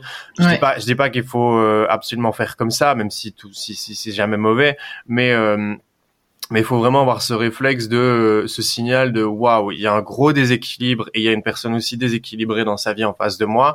Réflexe, je dois faire attention à moi, je dois trouver ouais. des ressources. Alors je parle d'un psy, mais ça peut être enfin tout ce que les gens peuvent imaginer. Si c'est le médecin, c'est le médecin. Si c'est des proches, si c'est la meilleure amie, le meilleur ami, des cousins, des cousines, euh, ou faire du sport, en tout cas faire des choses qui nous font du bien.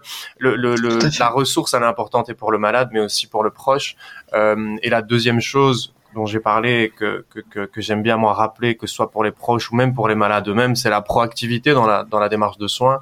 Euh, c'est de ne pas se contenter de ce qu'on nous dit, de poser des questions, de demander euh, euh, et des brochures et des informations et des rendez-vous en, ensemble. Il faut évidemment, comme je disais tout à l'heure, pas être intrusif et pas euh, c'est le parcours de soins du malade, mais dans le parcours de soins du malade, il y a aussi la donnée des proches, il y a aussi la ouais. donnée des conjoints.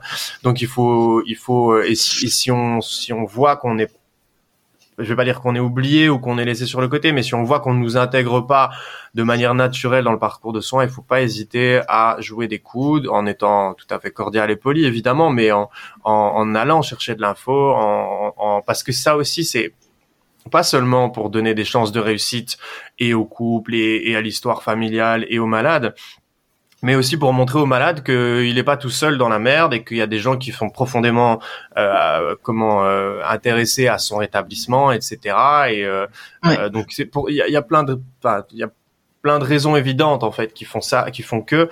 Mais toi, t'as bien illustré aujourd'hui le le, le, le manque d'information et qui est lié ou pas peut-être par rapport au Covid. On n'est pas là pour remettre la faute, mais euh, ça montre bien que le manque d'information du côté des proches par rapport à ce que ce que le malade vit, euh, bah ça n'aide pas quoi, ça n'aide pas, c'est contre-productif et puis ça engendre tout un tas d'autres problèmes qui ouais. n'étaient pas là au début. Donc euh, c'est les deux points que je voulais rappeler, c'est faire attention à soi et ne pas hésiter, enfin euh, c'est même pas ne pas hésiter, c'est être proactif dans la demande d'information, dans la recherche d'information, dans l'accompagnement, et cetera.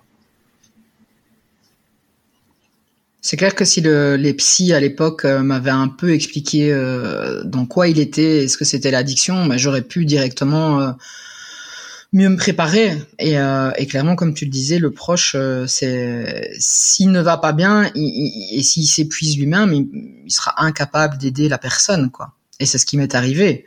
C'est que j'ai eu euh, tellement ma propre descente aux enfers que du coup, euh, j'étais plus en état, ni physiquement, ni psychologiquement, de, de l'aider. Et alors, dans ces cas-là, c'est des, des phrases qui sortent, c'est, des, c'est de la violence verbale, c'est des, des choses piquantes, méchantes, parce qu'en fait, on, on en veut. Faut pas, faut pas se mentir, le proche, il en veut à l'autre, hein. Il le juge, même s'il n'a pas envie, il en veut, il le juge, et il y a des moments, il lui dit « mais secoue-toi, fais quelque chose ». Et quand on n'a pas ce problème d'addiction, on ne comprend pas. Et donc, si on a plus d'informations et qu'on comprend qu'en fait, la personne n'est pas responsable et que tout ce mécanisme-là, elle le subit aussi et que, et que, que, que voilà, il n'y a pas que la volonté qui fait que, ben voilà, ça, ça, ça t'ouvre des perspectives, ça t'ouvre des portes. Et moi, j'ai, j'ai l'impression aujourd'hui de me dire, ah ouais, ok, d'accord, maintenant je comprends mieux. Et je continue, malgré que, que voilà, notre rupture est actée et que voilà, c'est terminé, à écouter euh, ton podcast, à écouter d'autres, à continuer à, à, à m'informer là-dessus, parce que finalement, je me suis un peu passionnée pour le sujet et j'essaye de, euh, d'en savoir plus, parce que je, je, je c'est, c'est tellement courant, rien que dans mon entourage, je pense que j'ai au moins, je pourrais te citer une dizaine de personnes qui, à mon sens, sont alcooliques maintenant et que j'ai repéré, mais qui, elles, ne le savent pas, ou qui, voilà, où tout l'entourage est dans le déni total et où, euh, voilà. Moi, je parle de l'alcoolisme parce que c'est ce que j'ai vécu de près. Euh, pour les autres substances, je pourrais peut-être pas le dire, mais en tout cas, je peux t'en citer dix comme ça, euh, sans problème, et je sais qu'elles le sont, parce que j'ai vu les signes, parce que j'ai vu, j'ai vu des, je le sais maintenant. Et, et... Mmh. Personne ne réagit et tout le monde, euh, enfin voilà, subit un petit peu euh, tout ça. Donc, ouais, l'information, c'est, c'est, c'est capital, quoi. C'est vraiment capital. Ok, trop bien. Bah écoute, euh, je te, je te remercie d'être passé euh, sur le podcast euh, pour euh, pour témoigner de ça. J'ai aucun doute sur le fait que ça sera euh, utile à d'autres personnes et euh, de toute façon, tous les épisodes sont utiles euh, à un moment donné ou, ou à un autre. Euh, Bien sûr. Donc merci hein, de, de m'avoir contacté, d'être venu euh, témoigner à ce sujet. Euh, merci à toi. Euh, je voulais clôturer ces, ces, ces, cet, euh, cet épisode en te demandant rapidement comment ça va aujourd'hui et où t'en es toi euh, euh, par rapport à tout ce dont on a parlé, quoi. Bah, aujourd'hui, je suis. Euh... C'est, c'est, ça a été euh, très difficile de l'admettre et, euh, et je pense qu'il faut pouvoir se l'avouer aussi. J'ai été très soulagée au moment de la rupture, euh, parce que ce poids euh, que j'avais sur les épaules depuis des années est parti. Alors, il n'est pas complètement parti parce que je, je continue à être en contact avec euh, mon ex-compagnon et euh, bah, on a un enfant, donc voilà, et on, on essaye de garder des rapports, euh, de bons rapports, et donc on, on se contacte assez régulièrement. Mais j'ai eu une espèce de chape de plomb qui s'est enlevée de mes épaules et euh, parce que je pense que j'ai, je m'étais euh, épuisée et qu'il fallait que ça s'arrête. Donc j'ai eu un soulagement. Et évidemment, énormément de, de tristesse et de, et de colère d'en arriver là aussi, mais il y a eu le soulagement aussi. Et donc aujourd'hui, j'essaye de, de prendre pas mal de recul et je vais assez bien. Euh, Je suis, je, je, j'ai, je suis toujours suivie, mais j'ai espacé un peu les séances avec ma psy parce que elle-même a constaté que, que j'allais mieux et que j'avais moins ce besoin de, de me confier absolument là-dessus et que, bah, clairement, l'issue avait par elle-même résolu une, certains de mes problèmes. Donc, la gestion au quotidien est beaucoup plus simple vu que maintenant on n'est plus que deux à la maison. Et euh, euh, bah avec le petit, ça a été compliqué, mais maintenant ça va mieux aussi. Donc c'est plus serein aussi à ce niveau-là. Et euh, euh, il a verbalisé que clairement, bah, c'était triste, mais qu'en même temps, il préférait ça que d'être au milieu des disputes. Mmh. Donc au final, je pense qu'on n'a pas forcément pris la mauvaise décision, surtout sur, quand je vois comment ça se passe maintenant. Et moi, je me sens plutôt sereine et positive pour l'avenir parce que quoi qu'il en soit, je vais, j'avance, je continue à avancer, je me suis reprise en main, j'ai repris encore un peu plus le sport et euh, mon boulot se passe très bien. Il y a des perspectives euh, euh, sur du moyen-long terme d'évolution et de choses très positives. Et donc, euh, je me suis reprise en main physiquement aussi parce que sur la dernière année, j'avais pris plus de dix kilos. Et, euh, donc, je, je, je, ça, ça est lié, c'est lié à la dépression que j'ai traversée aussi et au moment que j'ai eu aussi. Et, et donc, du coup, il y a toute cette reprise en main qui est plutôt très positive. Et, et, et les, les env- tous les, les, les personnes qui sont autour de moi, mes amis, ma famille, et cetera, me disent que voilà, ils me retrouvent en fait, et, euh, et ils retrouvent vraiment cette, euh, ce côté dynamique que j'ai toujours eu, souriant et, euh, et un peu soulagé de, de ne plus devoir gérer ça euh, au quotidien, parce que ça m'avait vraiment beaucoup changé. Et, euh, et du coup, voilà. Maintenant, euh, pour l'avenir, euh, je, je, je, aujourd'hui, je ne sais pas encore dire si ce sera définitif ou pas. Euh, est-ce qu'un jour peut-être on se recroisera sur le chemin avec mon ex-compagnon, euh, j'en sais rien, mais euh, pour la petite histoire, euh, depuis le jour de notre rupture, il a plus bu un, une goutte d'alcool, quoi. Mmh. Et bah, il m'a c'est dit, très bien, très bien pour euh, lui, fallait, c'est une bonne nouvelle pour lui. J'ai... Exactement, et pour nous aussi, de toute façon, euh, il m'a dit fallait que je touche le fond et que je perde tout en fait pour euh, pour euh, pour réaliser que... Et en fait, je, je, je l'ai tellement accompagné qu'il a cru que ça ne s'arrêterait jamais, en fait. Oui, ouais, bah des fois, c'est ça que... Et... à des clics, voilà. euh, même si maintenant euh, bah, c'est clair, ou en tout cas, dans, bref, c'est, c'est, c'est plus ou moins clair euh, que que c'est chacun de son côté et que, et que c'est voilà. Comme ça. Euh, c'est peut-être la meilleure solution pour lui et en même temps la meilleure solution pour pour toi. Et, euh, voilà, et c'est voilà. Ça, c'est ce qu'on se dit. Le plus important, c'est que lui est bien et aussi euh, par rapport à votre fils. Et je voulais euh, clôturer clôturer là-dessus. Euh, je me demandais ce que tu avais mis en place justement par rapport à par rapport à votre enfant euh, en termes de ressources. Est-ce que euh, en, en dehors de toi ou en dehors d'autres personnes, est-ce que euh, est-ce que votre fils a euh, la capacité ou la possibilité d'extérioriser les choses qu'il vit euh, Est-ce que est-ce que tu as mis en place ce genre de choses euh On a, on a toujours été beaucoup dans le dialogue depuis tout petit parce que euh, moi je viens d'une famille où on n'exprime pas beaucoup ses sentiments et où on parle pas beaucoup de soi et de ce qu'on ressent. Euh, donc je voulais pas ça pour pour mon enfant. Donc euh, clairement, on, moi je communique beaucoup, beaucoup, beaucoup avec lui et je lui laisse des des, des moments aussi il peut s'exprimer. Euh, j'ai parlé avec ma propre psy et je lui ai dit que voilà peut-être à un moment il faudra peut-être que lui aussi se fasse accompagner et s'il en ressent le besoin, ben voilà, je serais totalement ouverte. Et, euh, mais ma psy m'a dit de ne surtout pas euh, euh, paniquer de manière anticipative et de ne pas se dire qu'il aura besoin euh, peut-être de suivi ou autre, parce que peut-être que ça va très bien se passer et que voilà. Euh, ce qui était en place et qui continue et que moi j'ai voulu conserver, c'est tout son équilibre et tout, tout ce qui entoure euh, euh, sa vie au quotidien, donc euh, l'école. Sa maîtresse a été avertie de la situation pour qu'elle puisse réagir et, et anticiper peut-être certaines réactions. Et globalement, elle m'a dit que ça se passait plutôt bien. Euh, la natation, euh, le patro, les activités, enfin là, stage d'équitation, toutes ces activités qu'il y avait avant, je les ai maintenues, même si financièrement, on va pas se mentir, c'est chaud, parce que pour l'instant, j'assume un peu toute seule, mais, mais j'ai tout maintenu euh, pour essayer du, du, que ça continue à suivre au niveau de son... son rythme mmh. d'avant et qu'il n'y ait pas trop trop de changements.